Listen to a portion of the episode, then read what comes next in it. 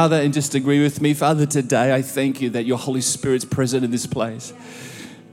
It's not like he, he's not here, he is here. And Holy Spirit, we ask that you would just minister as you have been to hearts and lives. And that we'd be completely open and receptive to what you want to speak and say to us today because your word is alive and active and incredibly good for us. And Father, we commit ourselves to you in Jesus' name. If you agreed, say amen. Amen. Thank you, everybody. You may take your seats. Thanks, team. Appreciate you guys. You guys are brilliant.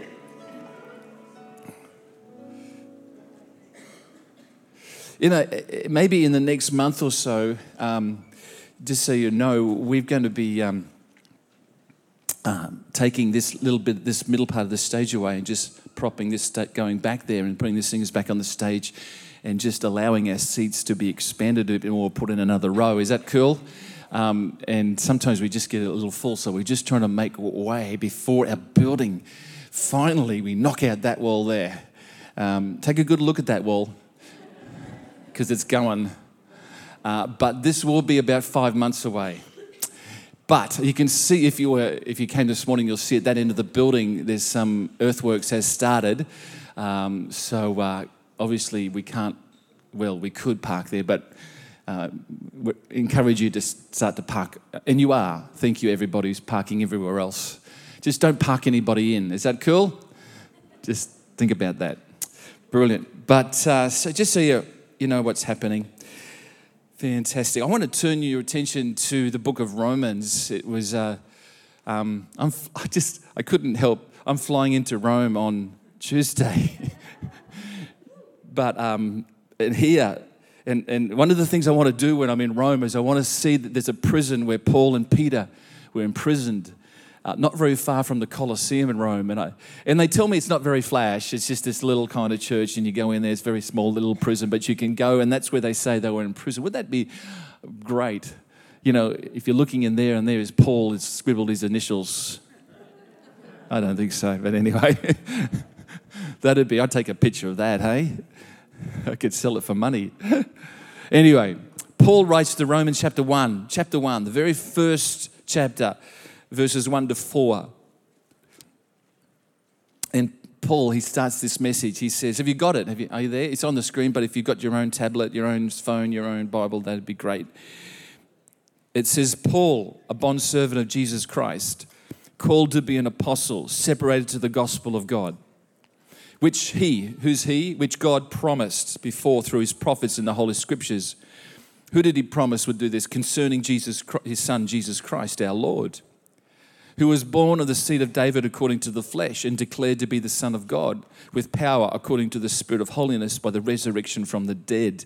Right there in that passage, and this is not where I'm going today, but I just realized as you read that passage, the whole, what we call the Trinity or the three in one, God the Father, God the Son, God the Holy Spirit, is contained right there because you see it talks about Jesus Christ, it talks about God the Father, it, it, you know, um, it talks about the word He is talking about God, and then it talks about the Spirit of holiness, talking about the Holy Spirit. So, who can deny the, the power of the relationship between the three of them and, and presenting the gospel of the good news of Jesus Christ to the world? But Paul was one of the benefactors of that incredible message of the good news of Jesus way back there in, in those early times. In actual fact, it was AD 35 when Paul turned his life over to God, and Jesus had an, he had an encounter with, the, with Jesus Christ. Even though Christ had, had risen and you know, died and gone to be with his Father in heaven, Jesus encountered him right there and spoke to him audibly. Who knows if you get an audible voice, you better listen. if God speaks to you. And in, AD 35, uh, they've traced it back to that year, which is two years after Christ died, Paul had this encounter and he, he opened his life and committed and responded to God and committed his life to Christ. Of course, um, he wrote, actually, he wrote this. He wrote this Roman, this book to Rome, in, to the church in Rome in AD 56. Okay. So it took a while for him to get to the point where he wanted to write what he thought. And you know, and that was probably good because if you do a little mathematics, that's 21 years after he responded and opened his, yielded his life to Christ. 21 years later, he kind of feels possibly that he's got something of understanding of what God's about, something of an understanding of what this good news of the, the message of Jesus is about. And so he starts to write. And, and, and he wrote this down in Romans. In actual fact, he wrote several books, and we will to rattle them off. In, in the New Testament, you got you got Romans and 1 Corinthians and 2 Corinthians and Galatians, Ephesians, Philippians, Colossians, and Titus and Philemon, and and all of those books he wrote. And um, I think there's 11 or some more. But you know, the truth is is that he starts them the same way. I don't know if you've noticed this. Whenever you read those books in the in the Bible, he starts them the same way. He always starts with his name, Paul and if we were to just for a moment to consider the very first verse of where Paul starts, he says, Paul, a servant or a bondservant of Jesus Christ, called to be an apostle, separated to the gospel of God. Hello. It's okay. You didn't like that point, Jeff? So, um, the interesting thing you could say, why, why, why would he? It's an incredible. If you were to, if you were to just pause for a moment on that verse, you'll find very clearly that that verse literally is is Paul's testimony. It's his life story in that just one verse. He talks about what's happened and how it's happened and his destiny and his. He talks about so many things in just this one verse. I don't know if I could wrap my life up in one verse, but Paul does a really good job in, in the first verse of Romans. Um, and so, out of this verse, the other verses are incredible, but this verse particularly, I just want to point to you. I want to point you, I want to give you a signpost today about how you can live your life and how you need to live your life in relation to what God's claims upon our life. We've been talking about the singing about it this morning that He wants to bless us. He wants to do. Well, how about we just put some practice to that and let's see how He wants to do that in our lives? Because I, I think that God is, can I just say, God never wants you just to, He wants you to be always dynamic and dynamic in the sense of always moving forward, never, never static. Oh, you know, I've made it, it's okay. He's always got more. He's always got more for us. He's not the God of the settle down and, you know, you'll be right. No, He's the God of get going and keep moving. I've got so much more for you to live. I don't care whether you're 90, and some of us are this morning, there's much more to live. And even when this life is finished, there's even, whoa, life really starts. So, Paul, and so there's some thoughts here from this verse. And the first thing, as I mentioned already, Paul says is he mentions his name. Interesting. Now, you, you and I don't write letters like that. I don't start my letter James. No, I write Dear Michelle. If I'm doing, I don't write letters, to be honest. I write emails. But, you know, you, you don't put your first name. That's not, but Paul, why did Paul do that? Is he trying to, is he trying to make himself look Hey, everybody, see me? No, quite the contrary. Paul is not about himself. Quite the contrary. Paul, as he states his name, is declaring something incredibly powerful about the God that he serves. Because what he's claiming in proclaiming, really, right there, is he's saying, You know what? I'm Paul, but I always wasn't Paul. I'm transformed. And when I claim my name, every time I say it, I'm speaking something out because I was once Saul, but now I'm an incredibly changed man. I'm transformed. I'm a Paul. And I want you to know that points to the saving grace and amazing power of my living God that I worship and serve. That's what he's saying in one word. Paul, He's saying, I am a transformed man. Uh, uh, so, Paul, in saying Paul, was giving a testimony of the incredible grace of God. He wasn't pointing to himself, he was pointing to God. He said, I was a Saul. And do you know what Saul was like?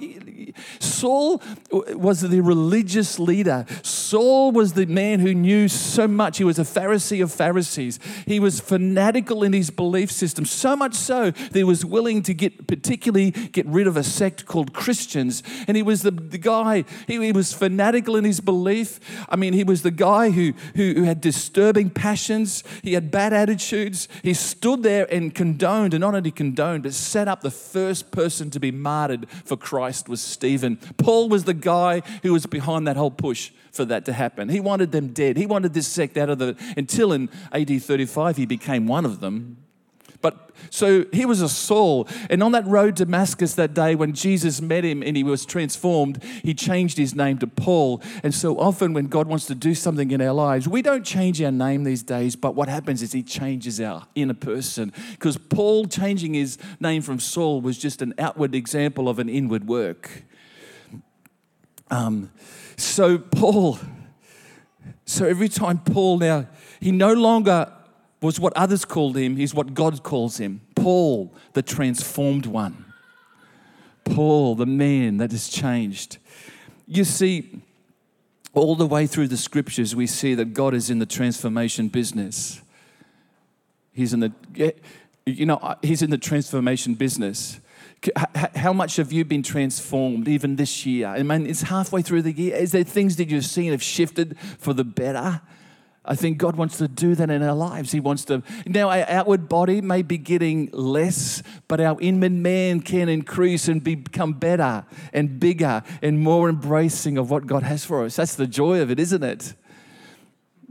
It's, that's a good thing. So it's it Paul, God's in the transforming business. Paul actually said it, Romans chapter 12, verse 2. He says, Don't conform. He says, Don't conform to the pattern of this world, but be transformed by the renewing of your then, then, then you will be able to test and approve what God's will is, his good and pleasing and perfect will. It's amazing that God wants to show you what he's got for you as you, um, it, it, he wants to show you a destiny. He says, You'll, I want to show you my will. But you know, I've discovered, church, he'll never show you a will until you form your identity in Christ. You'll never know your destiny until you know who you really are in Christ. You'll never know your destiny until you really know who your identity is in Jesus. And Paul didn't know who he was in Jesus. He was out killing Christians, and God transformed him, and he found a true identity in Christ. And then he started to work, and he became one of the Christians. See, God wants you. The first thing I get from this, this whole thing about just Paul, is he wants to make sure your identity is solid in him. Your identity. What's your identity? It's what, what you, uh, makes up you. it's what you, you look to to form your identity. It's, it's what you base your life around to form who you are. That's what your identity is. And it's incredibly important. Um, incredibly important. See, sometimes I think, you know, the scripture says it's in Him we live and move and have our being. Do you know the verse? Oh, you do. It's in Him we live. That's just not a nice verse. That's an incredible verse. It's, it's in Him that we're going to live. It's in Him we're going to breathe. It's in Him we're going to have life, move, and have our being. It's in Him. So if we don't live for Him, who are we living for? Because it's in Him we have identity. And out of identity, we get a destiny, what God has for us. How many people have turned their life around? They've been working for the enemy, and then when Jesus transforms them, they start to, I'm going to work for God. I'm going to do something great. I've got a different thoughts now. I've got different attitudes, my identity. And, and, and, we've got to see that, you know, sometimes what happens is we, we transpose over the top of the identity we have in Christ with a whole bunch of stuff that just doesn't do us good. Sometimes we get identity out of what we have, material stuff. Sometimes people live, uh, you know, well, you know, I've got that and I've got the latest that and I've got that and I've got that and I've got two garages and three cars and one boat. Now, there's nothing wrong with all that, but folks, it doesn't make you who you are. Mm. Sometimes we get our identity, we superimpose over Christ. We, we superimpose, that's a good word um, you used this morning. I'm using it now. It's a great word. Superimpose over Christ the, the realities of, of uh, not just what we have, but also um, sometimes our position or our title. Well, you know, I'm pastor. Who cares a rip what you are? It doesn't make me any better in Christ. Well, uh, I'm not, whatever. I'm an engineer, I'm a teacher, I'm a carpenter, I'm a, whatever. Praise God for our jobs, praise God for our calling, but it's not who gives you identity. You can't, can't base your identity around what you do and the things that, and the title over your door. If you've got one, I haven't. You know, you can't do that. It doesn't give you identity. It, you know, even your ability or lack of ability cannot give you identity. Sometimes people superimpose their ability. Well, I'm very good at this. I'm very good at that. And, and you know, I, I, tell you what, the, the brightest sports stars in the world shine when they, they, they've got incredible ability, incredible ability to go and play their chosen sport, but they don't lean on that to prove who they are. I reckon Ash Barty's probably like that right now. I, the reason she's at the top of her game is not because uh, that she has to, I don't know what the inner workings of her mind are, but she certainly on the outward doesn't seem to be a person that has to, well, this is who I, makes me who I am. No, it doesn't. Praise God. We've got a woman, Australian woman tennis player at the top. Praise God. I'm not into sport much, much, much. And, I, and you know, tell me about the Australian cricket team.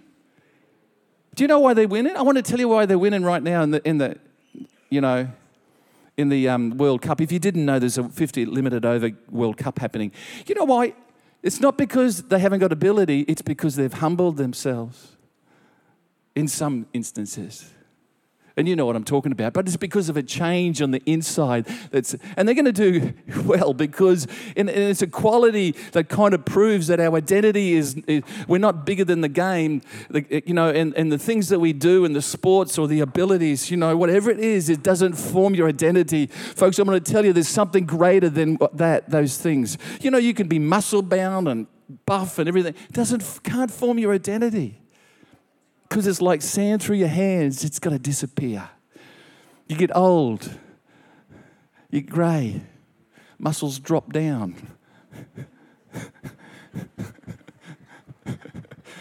oh, we try hard to keep them looking good, but it's not going to happen. destiny, what's your destiny? Destiny is the promises of God over your life. Destiny is, is destiny. Healing is your destiny. You know, miracles are your destiny. Uh, faith to see mountains moved is your destiny. God's promises to you. Uh, we've been singing about it. Uh, being full of God's presence and breaking the power of sinful habits. That's your destiny. That's your future. Come on, stop mucking around in the world and come and grab a hold of identity Him so you can know the destiny He's got for you. See, it's, it's your destiny to see your family serving God. I reckon that's a great blessing to see that. I reckon your destiny is to live in blessing and not struggle street all the time. Um, it's not that we don't have our struggles, but you know, that's your destiny. That's our destiny and your destiny and your identity go hand in hand. And, and when your identity is not in God, other things want to superimpose over the top of that. And you've got to say, no, it's not material, it's not position, it's not title, it's not what people think of me, it's not my abilities, it's in Him that I live and move and have my being. And you say, I tell you what, you do life at such a different level of peace and joy when you have that. And know who you are in Christ. Devil wants to steal your identity, folks. He wants to make your identity and all the stuff of the world. You know, I've got a, a, a, uh, for many years, or a couple of years, I had a guy in this city, and some of you are aware of this. I had a guy in this city who had the same name as me, James Hewitt. Actually, was Jamie Hewitt, and and Jamie, and he never did this on purpose. It wasn't his issue at all. But the police mistaken me for him on many occasions. And Jamie Hewitt at one stage was wanted by the police. And Jamie Hewitt has a pretty long record. He's a nice guy. I always met him. He was just drunk when I met him often. He says, I'm going to come to your church one day. I said, You're welcome, Jamie. He did many, many years ago. He was in our church. But he, he, he, you know, he's a nice guy, but he just gets himself in a lot of messes. And the police wanted him, and they had, you know, uh, he had a long list of criminals. I got pulled up by the police one day going down Phillip Street, and they pulled me over and took a breathalyzer. I passed it.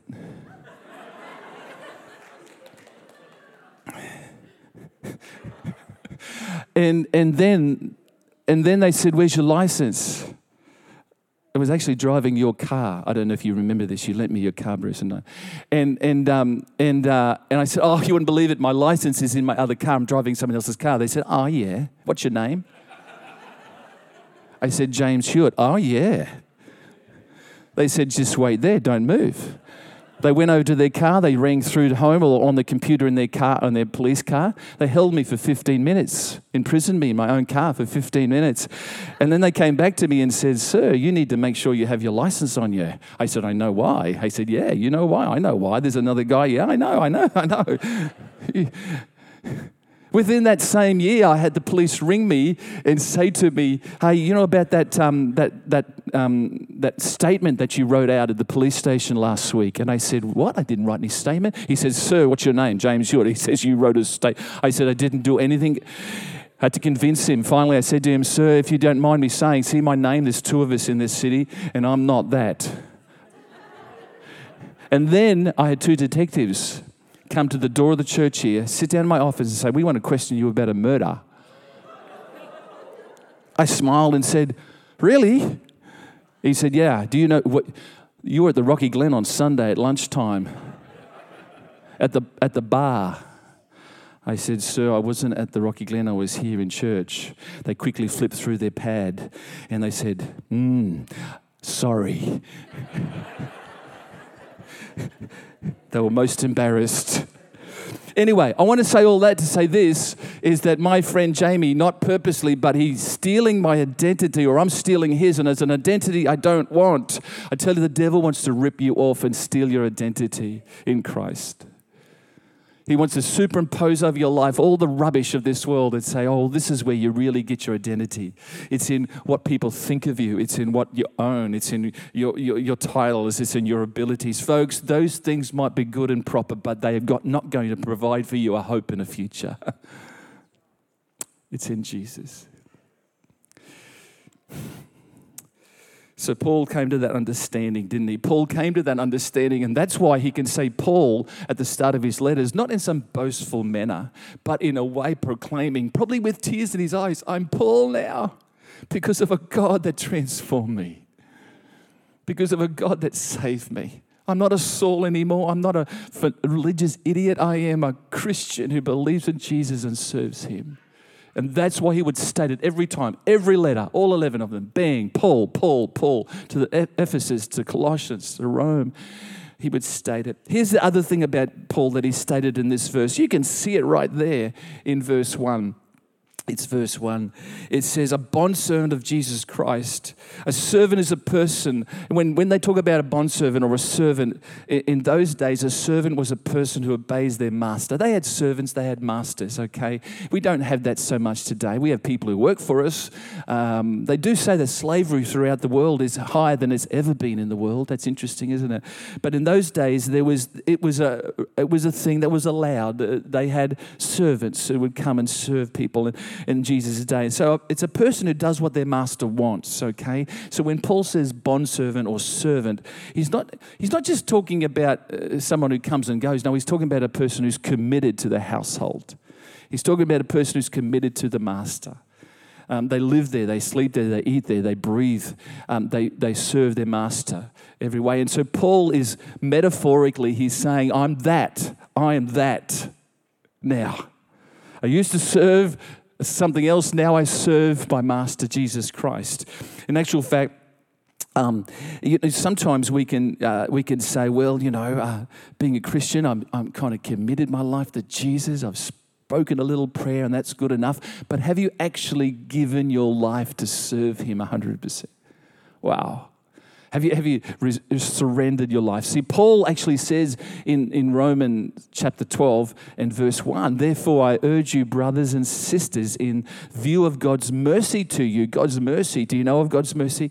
To offer your bodies as living sacrifices, holy and pleasing to God. That is your true and proper what? Worship. He says, offer your bodies. Do you know the word, the, the sacrifice in the original Greek uh, basically is, is, is, is means this basic requirement requirement of being a Christian in Paul's day was total servanthood and sacrifice to your master, total commitment.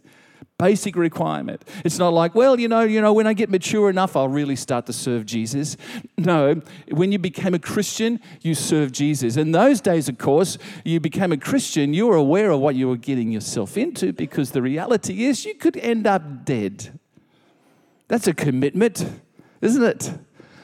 How would it be if someone walked in here and say, you know, deny Christ or you're dead? I would think that I would, I would be, I'm kind of the glass half full type person. So I think most of us would say, yeah, shoot me one way to heaven. I'm not going to deny Christ. That would be a tragedy. That would be a terrible thing. But the reality is, isn't it interesting? A basic requirement of the Christian was to face up to the realities that I'm going to be solely committed and sold out to Jesus. He says, I'm a servant. I'm going to do what the master says. And you know, we, we, we think about the reality of people being martyred, and um, you know, across the world today, every week there's people actually dying because of Jesus Christ. You know that? It's not even me trying to extend the exaggerate. That's the fact. People die every week because of their faith in Jesus Christ. Something we don't hear about it, folks. We don't hear about it in the media. They don't put that all in the media, but it's out there. People being persecuted and dying for their faith. So if it came to that, maybe we would um, be willing to die, or maybe we wouldn't be willing to die. The truth is, we don't have that much persecution here in this nation, do we? In regards to our faith. And we might say, well, praise God for that. But wow, you know, the reality is if maybe we did, maybe Christians would get full on, hey? Maybe we'd have to stand up. But you know what I've discovered in the meantime? Um, you know what can be even harder, I find, for Christians in Australia? Is to live but die to yourself. To live but die for you, to yourself. Paul said, I die daily. I die to my daily agenda in 1 Corinthians chapter 15. I haven't got that one up there, Sue, but don't have to. But the reality is, Paul said, I die daily. You know, I think in this nation, I think in Western, in, in Western world, in the first world countries, the biggest struggle is to live for Christ, but die daily to selfishness and self. Because it's easy to live for self in a country like this. I suppose in another country, you know, where, where you know, the reality is, is you, every day you're not quite sure when you share the good news of Jesus, are you going to be persecuted, imprisoned, and then finally killed or what? You know, some countries are like that, but people step out and they know they've got to die to their own agenda. I wonder where we are today as Christians, willing to die to our selfishness and our own agenda. You know, I, um, I've noticed something about dead people. They've lost all their options. You know what I'm saying?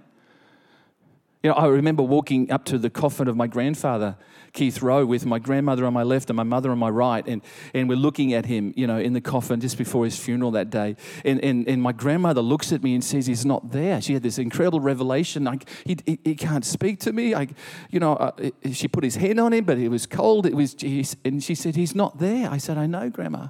He's not there. He's not there because he's gone. His soul's gone. That's just the body he lived in for a while. She had this revelation. It's not like my grandfather could say, well, My goodness, this coffin is too tight. Why did you dress me in, in this pink shirt? Why, you know, because she was upset because they dressed him in pink. And, and if we'd realized, we would have given him then the suit for him to be dressed. Why did, what, you know, it's not like my grandfather could say, Would you get me out of here? I've had enough of this. I'd, you know, it, the body has no options. When you die to self, church, you've got no options. You've just got the option to serve him. Paul said, I've got no options. I'm a bondservant of Jesus Christ. And the truth is, we're serving something, aren't we? Every one of us serves something. Why not serve a Heavenly Father who's always been the, has always been the best for us? Um, I want to encourage us. You know, the third thing that Paul said, he said, I'm called to be an apostle. Paul made tents for a living. Did you know that? He was a tent maker and he was, at, um, his calling but was different to what he did. What he did was a tent maker, but his calling was different. And you see, what you do is not who you are. You got that? And I've already kind of intimated that earlier that what you do is not who you are. As I said, I, I what I I'm called pastor, but that's not who I am really. I'm a child of the living God first and foremost. I'm a servant of God. I'm, a, I'm, I'm forgiven, praise God. That was a great song this morning. And called to make a difference. Paul said, I make tents, but I'm called to be an apostle. You see, the situation, you see, we've got to see um, not who, you know, it's not who you are, what you do. And, and there's another one that I've used before as an illustration, but Paul says in a letter, he says, um, an ambassador for Christ. He was writing from a prison. And, and some of you heard this thought before, but Paul was writing from a prison and he says, You know what? I'm an ambassador for Christ in this prison. I'm, I'm someone who's going to share Jesus uh, uh, um, in this prison. I'm going to just continue to be Christ in this place. And it's interesting, but not only what you do is not who you are, but where you are is not who you are in Christ. So wherever you see Paul's in prison and yet he says that I'm ambassador. You know what an ambassador is? An ambassador of a country is someone who's who's almost seen like is seen as a representative of the leadership of that country. So we've got an Australian ambassador in America and or an Australian ambassador in in other countries. So what well, their job is to represent a country and they're looked after. They're given a lovely house to live in and they've got a, a fine food to eat and they're cared for and looked after as ambassadors representing another country. Paul says, you know what? I've got got none of that. I'm in prison, but I tell you what, I'm an ambassador. And he declares that he's, and what he was saying is, where I am is not who I am. And what you do is not who you are. See, it's in Christ that's who we are. And so we've got to be aware of that. Um, and I think I've kind of labored on that point in regards um, uh, to the whole point in regards to our identity is so important. It's got to be in Christ. I was, I was looking at The Voice because there's a guy on there called Zeke who's a Christian. You know, on television there's a show called The Voice, and all these wonderful singers come and sing. Has anybody seen that show? Just me. Thank you for one person, Ben Hur. One person, me and Ben Hur. Okay. No, it's not satanic. It's okay. You can watch that one. But I don't see it a lot. I just have catch up television and I'll watch it with Lydia, me, and we'll sit and see where Zeke's up to. Because that guy, I tell you what, that young guy on The Voice who's a Christian, he is the real deal. He is, he is a born again believer. He leads, he led us a national worship, he led a national conference in worship just um, three months ago. So, uh, but you know, the truth is, some of them, I, I appreciate that some people can go on The Voice and uh, they want to they, they want to they're not quite sure they want to do something great. And that's an honorable thought. We all want to do something great but in, maybe they think if I can get recognized for my voice, I'll then be somebody great. I just hope that they realize that's not what their identity is all about.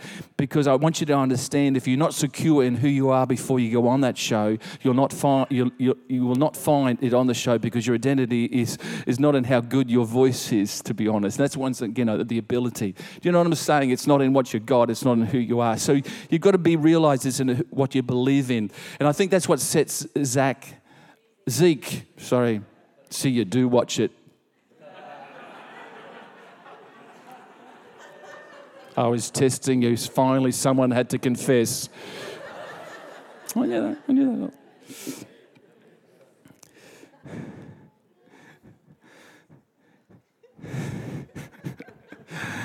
Uh, so we, we've got to understand Nothing, nothing, nothing. It's identity in Jesus. Let's go this, this last thought this morning and we'll finish here. Separated, Paul says, separated to the gospel of God.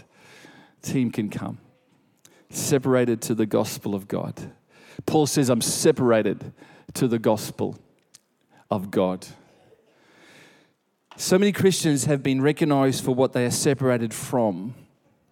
Sometimes you can live your life, well, I don't smoke and I don't, you know, whatever and don't, you know, whatever. I don't do this and I don't do that and I don't, you know. Folks, don't, don't live your life saying, well, I'm a Christian because of what I'm separated from. No, no, no. Live your life because of what you're separated to. I'm separated to the causes of Christ. Don't get hung up and, you know, oh, well, I don't do this, I don't do that. If, you know, no, no, it's not about what you're from. And now I'm glad that we've put those things behind us and those things no longer hold us. But it's what we're separated to that ex- needs to excite us. I'm separated to the, the good news of Jesus. I'm separated to be a light in my community. I'm not separated to point out everybody's bad spots. Oh, you're all this, you're that problem. You know, not, like me. I never smoked or drank or run with girls who do. I don't chew. You know, all that rubbish. No, no, I'm separated to Christ and his purposes. Now, I know there's things we've got to throw off and things we shouldn't do. Of course we do. But let's live our life looking at the other side of the coin and say, what, what am I separated to? What am I going to do? What am I going to pro- proclaim? You know, because if all we talk about is what happened in the past, maybe you need to get a new story today. So, oh, well, I, in my days, we used to do this. No, don't live there, folks. In my day, I like some of those things back there, but live now and see what I can do today. Get a new story in Christ. If all you got is an old one, why don't you get a new one and say, I am separated to the What can I do? Paul said, I'm separated to the gospel of Jesus Christ as God. So, how's, how's it going? You know, I think if we can just see the realities of some of these principles that Paul says, Paul, identity in Christ, totally responsive, committed to Jesus Christ, sold out to the causes of Christ, um, called, not just what his job is, but his, his, his calling is to be an apostle. He's a tent maker, but he's calling. And then, of course, separated to what God wants him to do. Not always looking over his shoulder, oh, well, I, I separated from that and that. No, what are you separated to? Can we stand this morning as we close the service? I want us just to worship. Is that cool? We just sing that song that we were singing just a moment ago. And then I'll, I'll come back just for a moment before we close the service. And, and, and while we're singing, would you just participate? You know, whatever that might mean for you in your heart, saying, Father, renew my identity if that's what needs to happen today in you.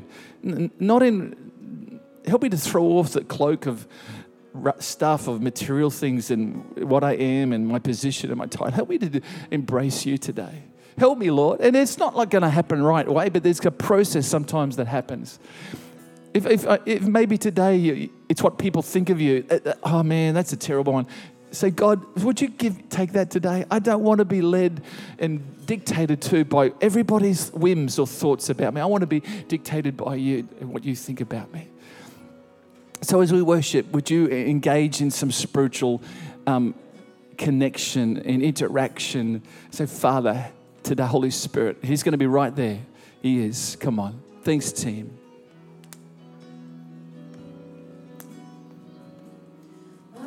The power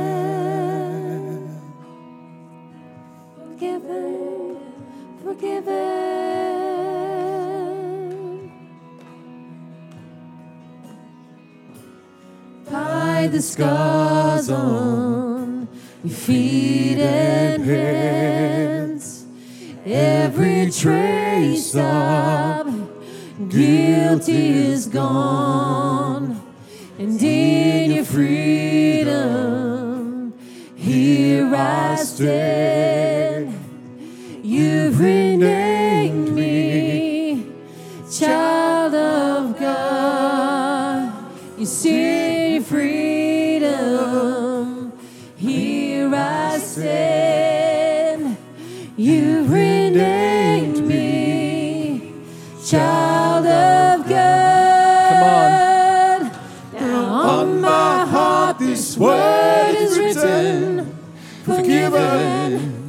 Forgiven, on my heart this word is written. Forgiven, forgiven. No guilt or shame can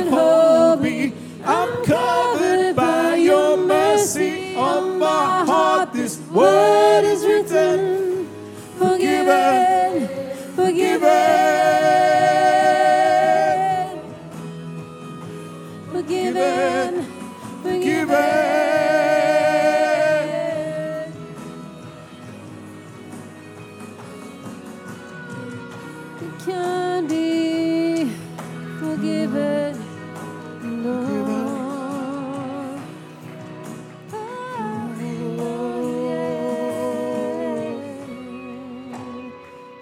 Father, today it's not dependent on what we've done, but it's what you've done for us.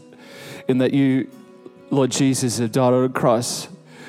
You took the, penalty for my sin and you've given me opportunity for life. And I thank you for that today. I thank you through Jesus that we can have life. I thank you for the incredible mercy that you've reflected and shown me and many, all of us here today, because we didn't deserve it, but you gave it freely. We thank you. We receive that. We could sit today and not receive, but we would ask that you'd help us, Lord, to walk in that mercy and grace. Father, that you'd help us to be people that would realize that this world will always throw things at us to say, this is what you need to base your life in. And Lord, it'll never be able to match up to the reality of what you offer us, and that is freedom in Jesus Christ and identity in you. And help us not to listen to the lie, Father, people as people of God. Help us not to get caught up with the things that just want to in- um, consume us. And that can be so many different areas.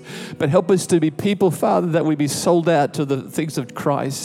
Lord, help us to be that servant, Lord, that would say, Yeah, we'll be that servant that is not just a come, as, come if I want to kind of servanthood. I, um, today I feel like it, tomorrow I won't. No, but Lord, it'll be a day, Father, that every day is a day that I can be sold out to Christ in my words, in my actions, and my attitudes. And Lord, we know that today we're far from getting that perfect, but we ask for your help, Father, to walk in your Holy Spirit and your presence.